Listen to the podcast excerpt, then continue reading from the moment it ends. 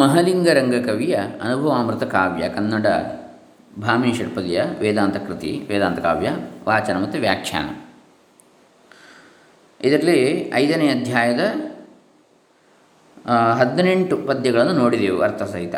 ಹಸಿ ಪದಾರ್ಥ ನಿರ್ಣಯ ಅಂತೇಳಿ ತತ್ ತ್ವಂ ಹಸಿ ಎನ್ನುವಂಥದ್ರಲ್ಲಿ ಹಸಿ ಪದಾರ್ಥ, ಹಸಿ ಎನ್ನುವ ಪದದ ಅರ್ಥ ನಿರ್ಣಯ ಮಾಡುವಂಥ ಅಧ್ಯಾಯ ಐದನೆಯದು. ಈಗ ಹತ್ತೊಂಬತ್ತನೆಯದರಿಂದ ಇಪ್ಪತ್ತ ಎರಡನೇ ಪದ್ಯಗಳವರೆಗೆ ಅರಿವೆ ಮರವೆಗಳು ಕರಣಧರ್ಮಗಳು, ಅಂದರೆ ಇಂದ್ರಿಯಗಳ ಧರ್ಮಗಳು, ಅರಿಯುವಿಕೆ ಮತ್ತು ಮರೆತು ಹೋಗುವಿಕೆಗಳು ಎನ್ನುವಂಥದ್ದನ್ನು ಈಗ ನೋಡೋಣ. ಓಂ ಶ್ರೀ ಗುರುಭ್ಯೋ ನಮಃ. ಹರಿ ಓಂ ಶ್ರೀ ಗಣೇಶಾಯ ನಮಃ. ಡಾಕ್ಟರ್ ಕೃಷ್ಣಮೂರ್ತಿ ಶಾಸ್ತ್ರಿ, ದಂಬೆ, ಪುಣಚ, ಬಂಟ್ವಾಳ ತಾಲೂಕು, ದಕ್ಷಿಣ ಕನ್ನಡ ಜಿಲ್ಲೆ, ಕರ್ನಾಟಕ, ಭಾರತ. ಮರೆದು ತನ್ನ ನಿಜ ಸ್ವರೂಪವ ಗುರುಮುಖದಲನ ಗುರುಮುಖದಲದನರಿದೆನೆಂದೆನಲರಿವು ಮರೆವುಗಳುಂಟೆ, ಅರಿವು ಮರವೆಗಳುಂಟೆ, ಆತ್ಮಗೆ ಮನದ ಮರವೆಯದು, ಅರಿವು ಮಲ್ಲದು ಮರವೆಯಲ್ಲದು, ಬರಿಯ ಬೆಳಕಿನ ಬೆಳಕೆ ಪೊಳೆಯುವುದು, ಕರ್ಣದೊಳಗರಿವೆನಿಸಿ ಮರವೆಯದೆನಿಸಿ ಕುಳಿತಿಹುದು. ಹತ್ತೊಂಬತ್ತನೇ ಪದ್ಯ. ಆತ್ಮನು ತನ್ನ ನಿಜ ಸ್ವರೂಪವನ್ನು ಮರೆತು ಅದನ್ನು ಗುರುವಿನ ಮೂಲಕ ತಿಳಿದುಕೊಂಡೆ ಎಂದರೆ ನಂಬುವುದು ಹೇಗೆ? ಯಾಕಂದರೆ ಆತ್ಮನಿಗೆ ಜ್ಞಾನೋದಯ ವಿಸ್ಮರಣೆಗಳು ಇರುವೆವೇ ಎಂದರೆ ಇಲ್ಲ. ಅದೇನಿದ್ದರೂ ಮನಸ್ಸಿನ ಮರವೇ ಹೊರತು ಆತ್ಮನದಲ್ಲ, ಮನಸ್ಸಿನ ಮರೆವು, ಮನಸ್ಸಿಗೆ ಮರೆತು ಹೋದದ್ದು, ಆತ್ಮಕ್ಕಲ್ಲ. ಆದ ಕಾರಣ ಅರಿಯುವುದು ಮರೆಯುವುದು ಆತ್ಮನ ಲಕ್ಷಣವಲ್ಲ. ಆತ್ಮನು ಜ್ಞಾನರೂಪದ ಬೆಳಕಾಗಿ ಪ್ರಕಾಶಿಸ್ತಾನೆ. ನಿಜವಾದ ಜ್ಞಾನವೇ ಉಪಾಧಿಯಾದ ಮನಸ್ಸಿನಿಂದ ಅರಿವು ಮರೆವು ಎನಿಸಿಕೊಳ್ಳುವುದು. ಜ್ಞಾನವೇ ಉಪಾಧಿಯಾಗಿರುವಂತಹ ಮನಸ್ಸು ಯಾವುದಿದೆ ಅದರಿಂದ ಅರಿವು ಮರೆವು ಅಂಥೇಳಿ ಆಗುವಂಥದ್ದು ಅಂತ ಹೇಳ್ತಾರೆ.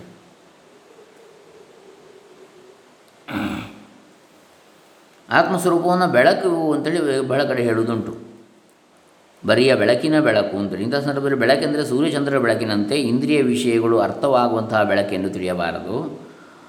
ನನ್ನ ಮನಸ್ಸಿಗೆ ಅದು ಹೊಳೆಯಿತು ಎಂದು ನಾವು ಹೇಳುವವಷ್ಟೇ, ಅಲ್ಲಿ ಹೊಳೆಯಿತು ಎಂದರೆ ಏನು? ತಿಳಿಯಿತು ಎಂದರ್ಥ. ಅದರಂತೆ ಬೆಳಕೆಂದರೆ ಜ್ಞಾನ ಅಂಥೇಳಿ. ಅರಿಯುವುದು ಅಂದರೆ ಏನನ್ನಾದರೂ ತಿಳಿಯುವುದು, ಮರೆಯುವುದು ಅಂದರೆ ಏನಾದರೂ ಮರೆಯುವುದು. ಹೀಗೆ ಅರಿವು ಮರೆವು ವಿಷಯಗಳ ಸಂಬಂಧವುಳ್ಳವಾಗಿ ಮನಸ್ಸಿನ ಕೆಲಸವಾಗಿರ್ತದೆ. ಆತ್ಮಸ್ವರೂಪವು ಅರಿವು ಅಲ್ಲ, ಮರೆಯೂ ಅಲ್ಲ. ಇನ್ನು ಇಪ್ಪತ್ತನೆಯದು ಪದ್ಯ. ಅರಿದು ನೀ ಪರವಸ್ತುವಾದೊಡೆ ಮರೆದು ನೀನೇನಾದೆ ಅಹಹ, ಅರಿವಿನಲ್ಲಿ ಬೇರೊಬ್ಬ ಮರವೆಯಲೊಬ್ಬರೆರಡುಂಟೆ, ಅರಿವು ಮರವೆಗಳಲ್ಲಿ ನೀನೆಡೆವರಿಯದರಿವಾಗಿಪ್ಪೆ ಕೇಳ, ಅರಿವು ಮರವೆಗಳೆಂಬು ಎಲ್ಲವೂ ಕರಣ ಧರ್ಮಗಳು. ಅಹಹ, ಏನೆಂದು ಹೇಳದು ನಿನ್ನ ಅಜ್ಞಾನಕ್ಕೆ? ನೀನು ಪರಬ್ರಹ್ಮ ಸ್ವರೂಪಿ ಆಗಿರುವಾಗ ನಿನ್ನನ್ನು ನೀ ಮರೆತಾಗ ನೀನೇನಾಗುತ್ತೀಯೇ? ಅದೇ ಅಲ್ವಾ, ನೀನು ಅರಿವಿನಲ್ಲಿ ಒಬ್ಬನು ಮರವೆಯಲ್ಲಿ ಇನ್ನೊಬ್ಬನು, ಹೀಗೆ ಇಬ್ಬರಾಗುವುದುಂಟೆ. ನೀನು ಎಂದೆಂದಿಗೂ ಹೇಗೆ ಮಾ ಇದ್ದರೂ ನೆನಪಿನಲ್ಲಿ ಅರಿವಿನಲ್ಲಿದ್ದರೂ ಇಲ್ಲದಿದ್ದರೂ ನೀನು ಪರಬ್ರಹ್ಮನೇ, ನೀನು ಜ್ಞಾನರೂಪಿ. ಆದ್ದರಿಂದ ಅರಿವು ಮರೆವು ಎಂಬ ಎರಡು ಸ್ಥಿತಿಯಲ್ಲಿಯೂ ಎಡೆಬಿಡದೆ ಜ್ಞಾನರೂಪಿಯೇ ಆಗಿರುವೆ. ಅರಿವು ಮರೆವುಗಳು ಎಂಬುವೆಲ್ಲ ಮನಸ್ಸಿನ ಧರ್ಮಗಳಾಗಿವೆ, ನೀನದಲ್ಲ ಅಂತೇಳಿ ಹೇಳ್ತಾ ಇದ್ದೆ. ಮತ್ತೆ ನೆನಪಿಸ್ತಾ ಇದ್ದೆ. ಮರುಳರಕಟ ಮೇಘಮಂಡಲ ತರಣಿಮಂಡಲ ಕಡ್ಡವಾಗಲು ತರಣಿ ನಿಷ್ಪ್ರಭನೆಂಬ ತೆರದಲ್ಲಿ ಕರಣ ಧರ್ಮಗಳು, ಭರಿತನಪ್ಪಾತು ಮಗೆ ಮರೆಯಾಗಿರುದಿರಲ್ಕದನರಿಯದಜ್ಞರು ಬರಿದೆ ಸಂಸ್ಕೃತಿ ಬದ್ಧನೆಂಬರು ನಿತ್ಯ ಮುಕ್ತನನು. ಅಂದರೆ ಮೋಡಗಳ ಸಮೂಹವು ಮೇಘಮಂಡಲ ಸೂರ್ಯಮಂಡಲವನ್ನು ಆವರಿಸಿದಾಗ ಮೋಡದ ಮರೆಯಿಂದ ಸೂರ್ಯನೇ ಮಂಕಾಗಿರುವಂತೆ ಕಾಂತಿಹೀನನಾಗಿರುವಂತೆ ಕಾಣ್ತಾನೆ. ಅದೇ ರೀತಿಯಾಗಿ ಮನಸ್ಸು ಮೊದಲಾದ ಕರಣಗಳು ಎಂಬ ಮೋಡಗಳು ಪೂರ್ಣನಾದ ಆತ್ಮ ಸೂರ್ಯನನ್ನು ಮರೆ ಮಾಡ್ತವೆ ಎಂದು ತಿಳಿಯದ ಅಜ್ಞಾನಿಗಳು ನಿರ್ಲಿಪ್ತನೂ ನಿಸ್ಸಂಗಿಯೂ ಆದ ಪರಮಾತ್ಮನನ್ನು ಸಂಸಾರದ ಕಟ್ಟಿಗೆ ಸಿಲುಕಿದವನು ಅಂತೇಳಿ ಹೇಳ್ತಾರೆ. ಇದು ಹಸ್ತಮಲಕಾಚಾರ್ಯ ಹೇಳಿರ್ತಕ್ಕಂಥ ಶ್ಲೋಕದ ಒಂದು ಛಾಯೆಯಂತೆ ಕಾಣ್ತದೆ ಈ ಪದ್ಯ. ಘನಚ್ಛನ್ನ ದೃಷ್ಟಿರ್ಘನಚ್ಛನ್ನ ಮರ್ಕಂ ಯಥಾ ನಿಷ್ಪ್ರಭಂ ಮನ್ಯತೆ ಜಾತಿ ಮೂಢ, ತಥಾ ಬದ್ಧವದ್ಭಾತಿಯೋ ಮೂಢದೃಷ್ಟೇ ಸನಿತ್ಯೋಪಲಬ್ಧೇ ಸನಿ ಸನಿತ್ಯೋಪಲಬ್ಧಿ ಸ್ವರೂಪೋಹಮಾತ್ಮ ಅಂತೇಳಿ. ಇನ್ನು ಇಪ್ಪತ್ತೆರಡನೇ ಪದ್ಯ. ಕರವ ಕಣ್ಣಿಗೆ ಮರೆಯ ಮಾಡಲು ತರಣಿ ಮಂಡಲ ಒಡಗಿತೆಂಬಂತರರೆ ಕರಣಂಗಳಿಗೆ ಮರೆಯಾಗಿದ್ದುಡಾಜ್ಞಾನ ಭರಿತನಪ್ಪಾತುಮನನಿಲ್ ಇಲ್ಲೆಂಬರೆ ಮರುಳರವರ ಎಲೆಲೆ ತುಚ್ಛದ ಕರ್ಣವೆತ್ತಲು ಸಚ್ಚಿದಾನಂದೈಕರಸವೆತ್ತ. ಕಣ್ಣುಗಳನ್ನು ಕೈಯಿಂದ ಅಡ್ಡ ಮಾಡಿದರೆ ಸೂರ್ಯಮಂಡಲ ಕಾಣಿಸುವುದಿಲ್ಲ, ಆಗ ಸೂರ್ಯಮಂಡಲವೇ ಮರೆಯಾಯಿತು ಎಂದು ಹೇಳುವಂತೆ ಕರ್ಣಗಳಿಗೆ ಆತ್ಮನು ಕಾಣಿಸದಿದ್ದ ಮಾತ್ರಕ್ಕೆ ಜ್ಞಾನಪೂರ್ಣನಾದ ಆತ್ಮನನ್ನೇ ಇಲ್ಲ ಎಂದು ಹೇಳಬಹುದೇ? ಹೀಗೆ ಹೇಳುವವರು ಅಜ್ಞಾನಿಗಳೇ ಹೌದಲ್ವೇ? ಅಲ್ಲ. ಹೀನನಾದ ಕ ಹೀನವಾದ ಕರ್ಣಗಳಲ್ಲಿ ಸಚ್ಚಿದಾನಂದ ರೂಪಿಯಾದ ಪರಮಾತ್ಮನಲ್ಲಿ ಇವೆರಡಕ್ಕೂ ಅಜಗಜಾಂತರವಿಲ್ವೇ? ಅಖಂಡವಾದ ಆತ್ಮನನ್ನು ಮನಸ್ಸು ಮೊದಲಾದ ಪರಿಚ್ಛಿನ್ನವಾದ ಖಂಡವಾದ ಕರ್ಣಗಳು ನಿಜವಾಗಿ ಮರೆ ಮಾಡಲಾರವು ಅಂತೇಳಿ ಇದರ ತಾತ್ಪರ್ಯ. ಮನಸ್ಸು ಮೊದಲಾದ ಕರ್ಣಗಳಿಂದ ಏನಾದೀತು? ಅಖಂಡವಾದ ಆತ್ಮನನ್ನು ಮನಸ್ಸು ಮೊದಲಾದ ಪರಿಚ್ಛಿನ್ನವಾದ ಕರ್ಣಗಳು ನಿಜವಾಗಿ ಮರೆ ಮಾಡಲಾರವು ಅಂತೇಳಿ ಇದು ಕರ್ಣಧರ್ಮಗಳು ಅಂತೇಳಿ ಅರಿವು ಮರವೆಗಳು ಎಂದರಿಂದ ವಿಚಾರ. ಇನ್ನು ವಿದ್ಯೋಪಾಧಿಯ ಪ್ರಭಾವ, ವಿದ್ಯೆ ಎಂಬ ಉಪಾಧಿ ಅಥವಾ ಮಾಯೆ ಎಂಬ ಉಪಾಧಿ ಅದರ ಪ್ರಭಾವ ಏನು ಅಂತೇಳಿ ಇಪ್ಪತ್ತ ಮೂರನೇ ಪದ್ಯ ಹೇಳ್ತಾ ಇದೆ.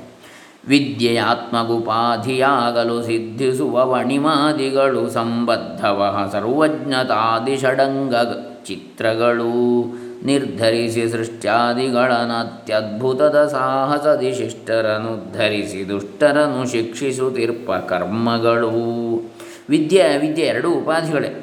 ಇವುಗಳಲ್ಲಿ ವಿದ್ಯೆ ಆತ್ಮನಿಗೆ ಸುತ್ತುಗಟ್ಟು, ಆದರೆ ಅಂದರೆ ವಿದ್ಯೆಯು ಆತ್ಮನಿಗೆ ಉಪಾಧಿಯಾಗಿ ಬಂದಾಗ ಅಣಿಮ ಗರಿಮಾ ಮೊದಲಾದ ಅಷ್ಟಸಿದ್ಧಿಗಳು ಸಂಬಂಧಿಸಿದ ಅಣಿಮ ಗರಿಮ ಲಘಿಮ ಮಹಿಮ ಅಣಿಮ ಗರಿಮ ಅಥವಾ ಅಣಿಮ ಮಹಿಮ ಲಘಿಮ ಗರಿಮ ಪ್ರಾಪ್ತಿ ಪ್ರಾಕಾಮ್ಯ ಈಶಿತ್ವ ವಶಿತ್ವ ಅಂತೇಳಿ ಅಷ್ಟಸಿದ್ಧಿಗಳು. ಇನ್ನು ಸಂಬಂಧಿಸಿದ ಸರ್ವಜ್ಞತ್ವ, ಅದಕ್ಕೆ ಸಂಬಂಧಿಸಿದ ಸರ್ವರಕ್ಷಕತ್ವ, ಸರ್ವಸಂಹಾರಕತ್ವ, ಸರ್ವೇಶ್ವರತ್ವ, ಸರ್ವಾಂತರ್ಯಾಮಿತ್ವ, ಸರ್ವಸೃಷ್ಟತ್ವ ಎಂಬ ಆರು ಗುಣಗಳು. ಷಡ್ಗುಣ ಪರಿಪೂರ್ಣ ಅಂತದೆ ಪರಮಾತ್ಮನನ್ನು. ಸರ್ವಜ್ಞತ್ವ, ಎಲ್ಲವನ್ನು ತಿಳಿದಿರಬೇಕು. ಸರ್ವರಕ್ಷಕತ್ವ, ಎಲ್ಲರನ್ನು ರಕ್ಷಿಸಬೇಕು. ಸರ್ವಸಂಹಾರಕತ್ವ, ಎಲ್ಲರನ್ನು ಸಂಹಾರ ಮಾಡುವಂಥದ್ದು. ಸರ್ವೇಶ್ವರತ್ವ, ಎಲ್ಲರ ಒಡೆತನ. ಸರ್ವಾಂತರ್ಯಾಮಿತ್ವ, ಎಲ್ಲರೊಳಗಿರತಕ್ಕಂಥದ್ದು. ಸರ್ವಸೃಷ್ಟತ್ವ, ಎಲ್ಲವನ್ನು ಸೃಷ್ಟಿ ಮಾಡ್ತಕ್ಕಂಥದ್ದು ಎಂಬ ಆರು ಗುಣಗಳು ಸೃಷ್ಟಿ ಮೊದಲಾದವನ್ನು ನಿರ್ಧರಿಸಿ ಇಲ್ಲಿ ಸೃಷ್ಟಿ ಸ್ಥಿತಿ ಲಯ ಈಶ್ವರತ್ವ ಸರ್ವಾಂತರ್ಯಾಮಿತ್ವ ಮತ್ತು ಸರ್ವಜ್ಞತ್ವ ಅಂತೇಳಿ ಆರು. ಹಾಗೆ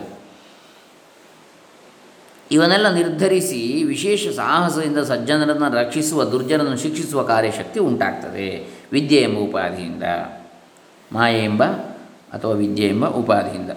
ಈಶ್ವರ ಎನಿಸ್ತಾನೆ ನಿರ್ಗುಣ ಬ್ರಹ್ಮ, ಸಗುಣ ಬ್ರಹ್ಮ ಅಥವಾ ಈಶ್ವರ ಅಂತೇಳಿ ಎನಿಸ್ತಾನೆ, ಅಥವಾ ಸರ್ವಜ್ಞ, ಸರ್ವರಕ್ಷಕ, ಸರ್ವಸಂಹಾರಕ, ಸರ್ವೇಶ್ವರ, ಸರ್ವಾಂತರ್ಯಾಮಿ, ಸರ್ವಸ್ರಷ್ಟೃ ಇತ್ಯಾದಿ ಎನಿಸ್ತಾನೆ ನಿರ್ಗುಣನಾದವಂಥವನು. ಸಗುಣನಾಗ್ತಾನೆ ಮಾಯೆ ಅಥವಾ ವಿದ್ಯೆ ಎಂಬ ಉಪಾಧಿಯಿಂದ.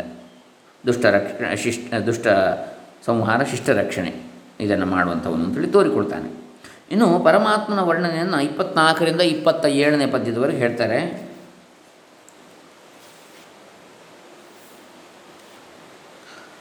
ವಿಶ್ವರೂಪ ಹಿರಣ್ಯಗರ್ಭನು ವಿಶ್ವಮುಖನೀಶ್ವರನು ನಿಜ ವಿಶ್ವಾಶ್ರಯವನು ವಿಶ್ ವಿಶ್ವಾಶ್ರಯವನು ವಿಶ್ವಾಶ್ರಯನು ವಿಶ್ವಾಧಿವಾಸನು ವಿಶ್ವಸಂಹರ್ತ ಯವನು ಅಂದರೆ ವಕಾರ ನಮ್ಮಲ್ಲಿ ಮುದ್ರಾ ರಾಕ್ಷಸನ ಹಾವಳಿದೆ.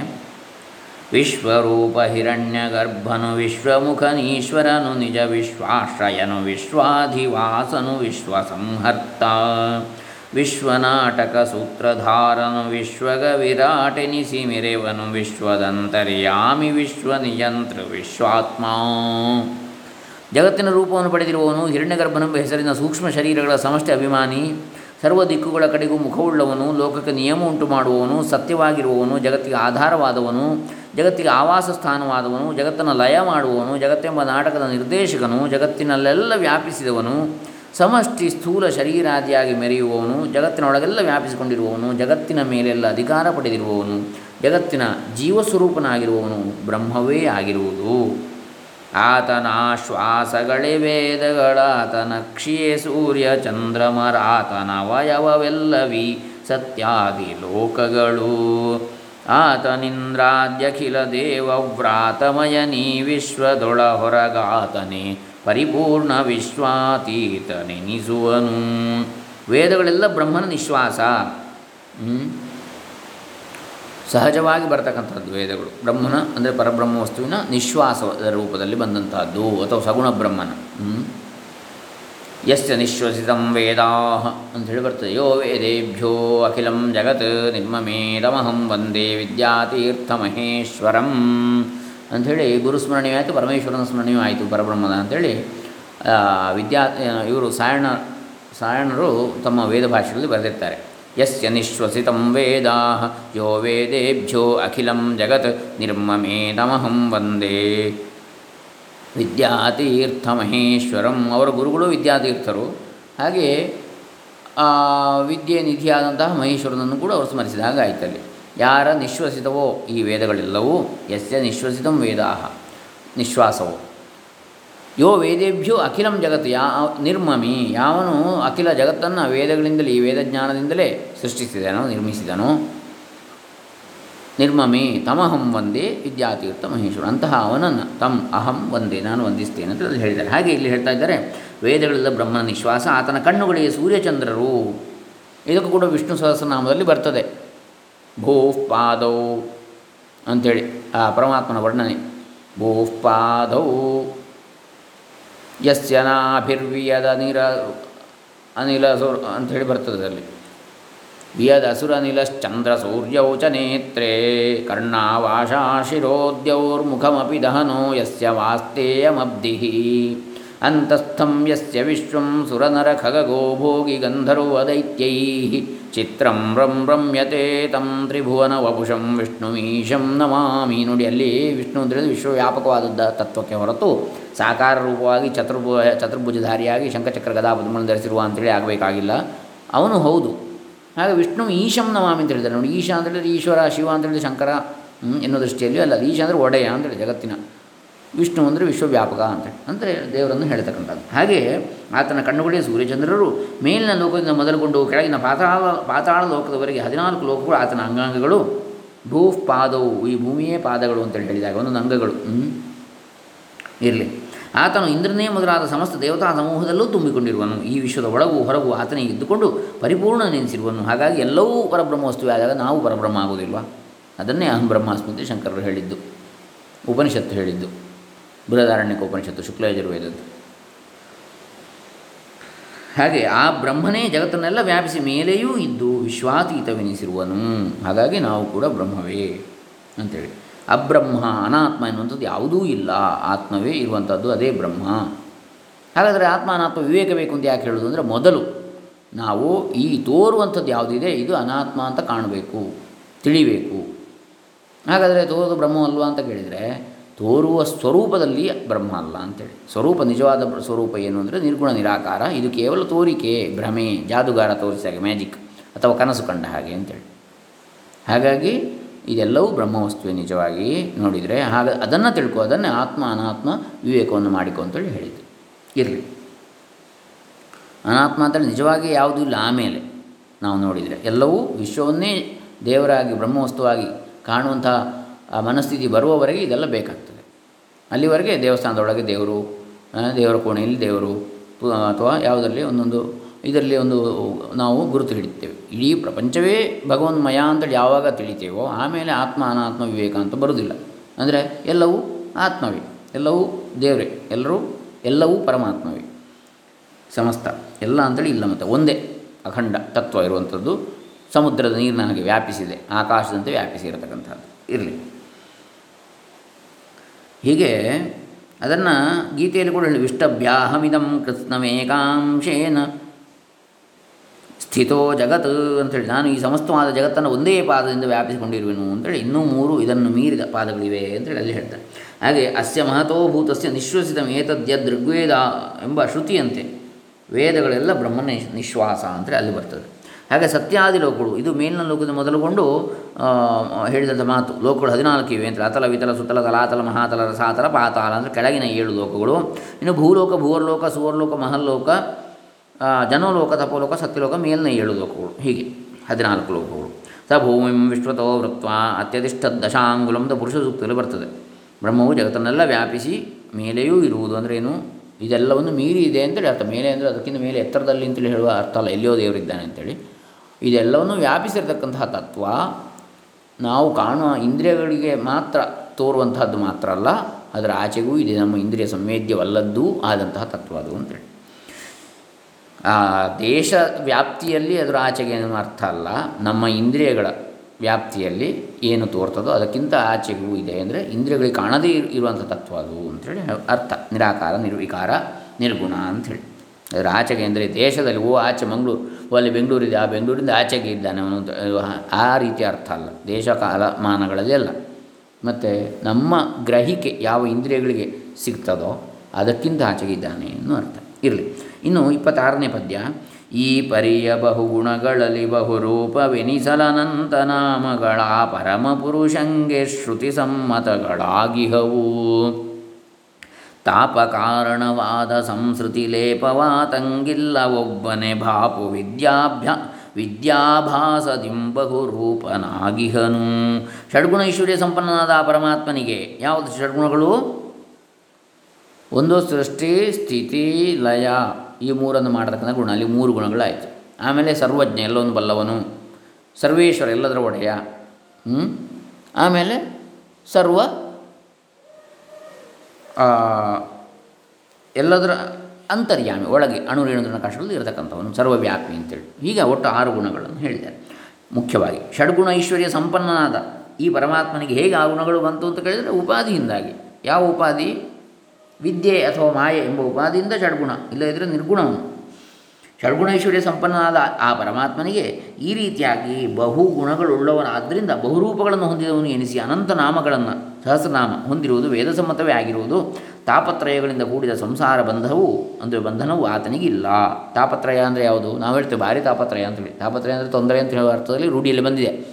ತಾಪತ್ರಯ ಅಂದರೆ ಮೂರು ತಾಪಗಳು, ದುಃಖಗಳು: ಆಧ್ಯಾತ್ಮಿಕ, ಆದಿಭೌತಿಕ ಮತ್ತು ಆದಿದೈವಿಕ ಅಂತೇಳಿ. ಆದಿ ಆಧ್ಯಾತ್ಮಿಕ ಅಂದರೆ ನಮ್ಮ ಶರೀರ ಮನಸ್ಸುಗಳ ರೋಗ ರುಜಿನಗಳು. ಆದಿಭೌತಿಕ ಅಂದರೆ ಪಂಚಭೂತಗಳಿಂದ ಅಂದರೆ ಅಥವಾ ಇತರ ಚರಾಚರಗಳಿಂದ ಆಗತಕ್ಕಂಥದ್ದು. ಇತರ ಚರಾಚರಗಳು ಏನಿವೆ ಅವುಗಳಿಂದ ನಮಗೆ ಬರ್ತಕ್ಕಂಥ ತೊಂದರೆ, ನಮ್ಮ ಸಹಜೀವಿಗಳು ಅಥವಾ ಪ್ರಾಣಿಗಳು, ಸಸ್ಯಗಳು, ಇವುಗಳಿಂದ ಆಗುವಂಥ ಆಪತ್ತುಗಳು. ಅದು ಒಂದು ಆಧಿ. ಆಧಿ ಅಂದರೆ ತೊಂದರೆಗಳೇ ಇಲ್ಲಿ. ಆಧ್ಯಾತ್ಮಿಕ ಅಂದರೆ ದೇಹಕ್ಕೆ ಮನಸ್ಸಿಗೆ ಸಂಬಂಧಿಸಿದ್ದು. ಆದಿ ಭೌತಿಕ ಅಂದರೆ ಈ ಥರ ನಮ್ಮ ಸಹಜೀವಿಗಳಿಂದ ಬರುವಂಥ ತೊಂದರೆಗಳು, ಪ್ರಾಣಿಗಳಿಂದ ಆಪತ್ತಿರ್ಬೋದು, ಬೇರೆ ಬೇರೆ.